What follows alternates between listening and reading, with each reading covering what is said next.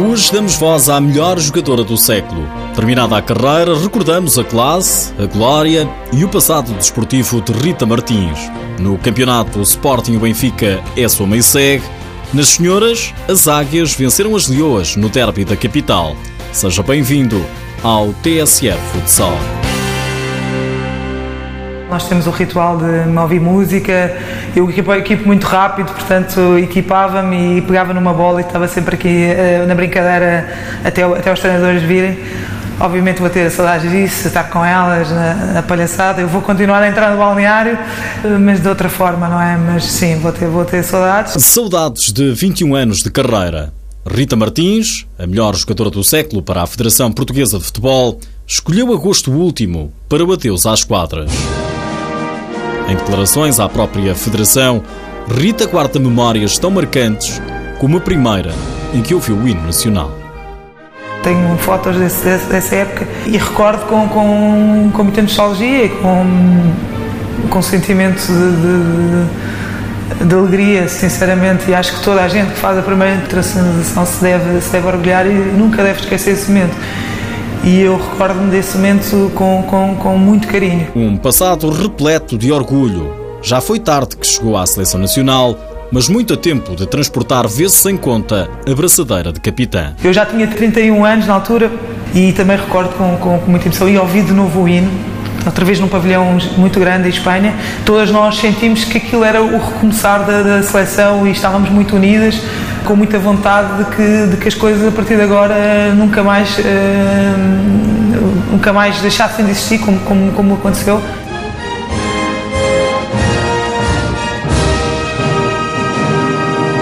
Ficam os momentos, as memórias, o tempo agora é de sair de cena. Eu sempre gostei de sair, sair bem numa boa altura e eu ou saio, saio fisicamente e psicologicamente bem, um, saio com, com o Z comprido e com o sentimento de que saí pela porta grande. Marcelo vem jogar com a Rita Martins e o que é que é isto? É espetáculo! Rita Martins a fazer um golo de grande, grande, grande nota, nota artística. Lembro-me de marcar um gol contra o Brasil de costas, de calcanhar de costas para a Luísa e eu nem acreditei. Eu, eu quando vi a bola, eu disse: Olha, é, é a única hipótese, eh, a bola vem mal, vem, é a única hipótese. E, e fiz. E eu lembro de ajoelhar-me porque nem eu próprio acreditava. Golos e mais golos, técnica, classe, uma carreira cheia de êxitos.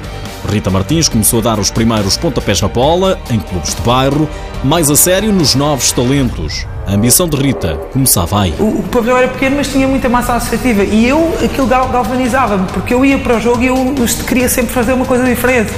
E eu recordo marcar uh, grandes, excelentes gols e fazer grandes jogadas com os meus colegas.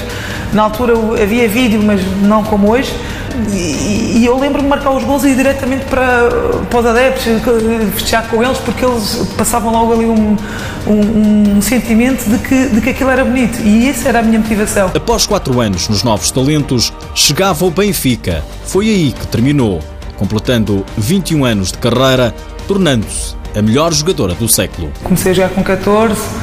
Cheguei à seleção com 19, fui campeã nacional com 18 pela primeira vez. E hum, eu acho que isso tudo, eh, por ter estado 21 anos eh, ao mais alto nível eh, e, havendo este prémio em 2015, não é, comemorando o centenário da Federação, é um bocadinho podia-se considerar justo por tudo o que fiz. Rita Martins coloca um ponto final na carreira aos 36 anos. Em declarações ao site da Federação Portuguesa de Futebol, diz que termina com a missão cumprida. É um terminar consciente, difícil, mas consciente. Eu acho que dei tudo, tenho, tenho a missão cumprida, acho que ajudei as mais novas, eh, fui ajudada pelas mais velhas, eh, interagi com, com, com, com todas, com as, com as da minha geração, com a geração anterior, posterior não, não, teve, não ficou nada por fazer. Acho que, acho que fiz tudo o que podia. No currículo deixa escrito 10 competições nacionais e 13 regionais. Para a história fica ainda a menina do espetáculo, a menina que sempre quis estar nas vistas. Sempre gostei, sempre gostei. E, e toda a gente que andou à minha volta percebia isso não como uma. ela quer se, se mostrar, não, sempre perceberam que faz parte dela e ninguém levava a mal porque eu dizia assim, eu só tentei isto, podia tentar outra coisa e errava, e errava era mesmo. Portanto, eu sempre gostei de fazer coisas bonitas, eu sempre gostei de espetáculo, sempre, sempre gostei de, de, de marcar um golo e virar-me para, para, para a bancada e festejar com eles. No campeonato principal do futsal português, jornada 6, o Sporting passou o teste na Serra. Os Leões foram ao fundão, vencer por 4 bolas a uma. Fortino e Diogo colocaram os Leões na frente do marcador. Teca reduziu para os Serranos, ainda no decorrer da primeira parte.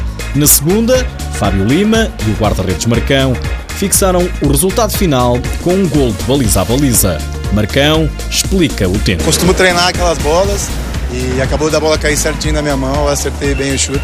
Mas o que interessa é que a gente fez um grande jogo, conseguir sair daqui vitorioso num campo muito difícil, valorizar muito a nossa vitória, porque o Fundão é uma grande equipa nós estamos muito felizes de sair daqui com os três pontos. Um jogo em que Fortino foi expulso, facto que levou o treinador do Sporting, no Dias, na RTP, a apontar o dedo à arbitragem. Num lance, com certeza que vocês viram, que é de uma falta que sai de um atraso, que não há atraso nenhum ao guarda-redes, ridículo completamente a forma como esse atraso deu um lance perigoso e a seguir deu, deu a expulsão do Fortino, mas não temos o Fortino, vamos ter outros. Também o treinador de fundão, Bruno Travassos, deixou críticas à arbitragem. Os melhores árbitros têm que estar nos melhores jogos.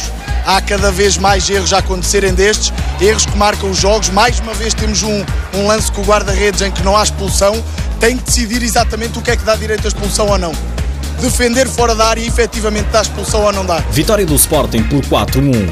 Com este resultado, os Leões voltam a igualar o Benfica no topo da classificação, ambos com 15 pontos, antes do derby entre os dois clubes para a sétima jornada. No sábado, o Benfica tinha vencido a Norte, Boa Vista, por 7-3, num encontro onde, apesar do desnível do marcador, os encarnados sentiram muitas dificuldades para bater os achadrezados que venciam ao intervalo por 3-2. O treinador, Joel Rocha, admite que não foi um jogo tranquilo. Tranquilo, este jogo teve muito pouco, sobretudo para a nossa equipa.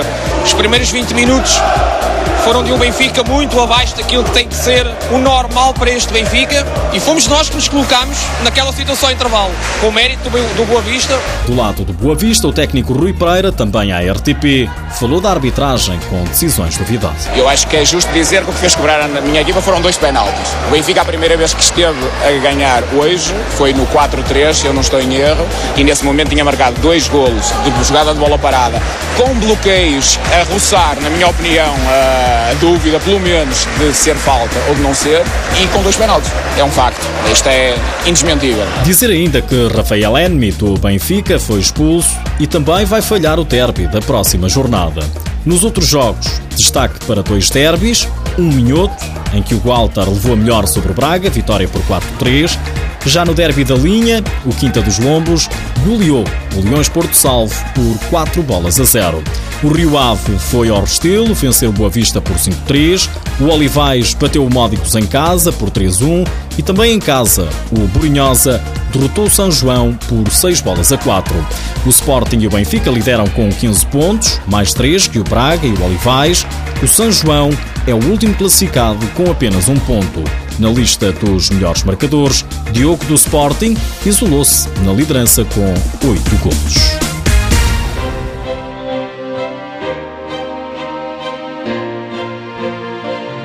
Nas últimas horas, ficamos a saber que o Sporting e o Benfica disputaram o primeiro derby entre ambos da história do Campeonato Nacional Feminino. O jogo foi em São João da Talha, vitória das Águias por 2-0.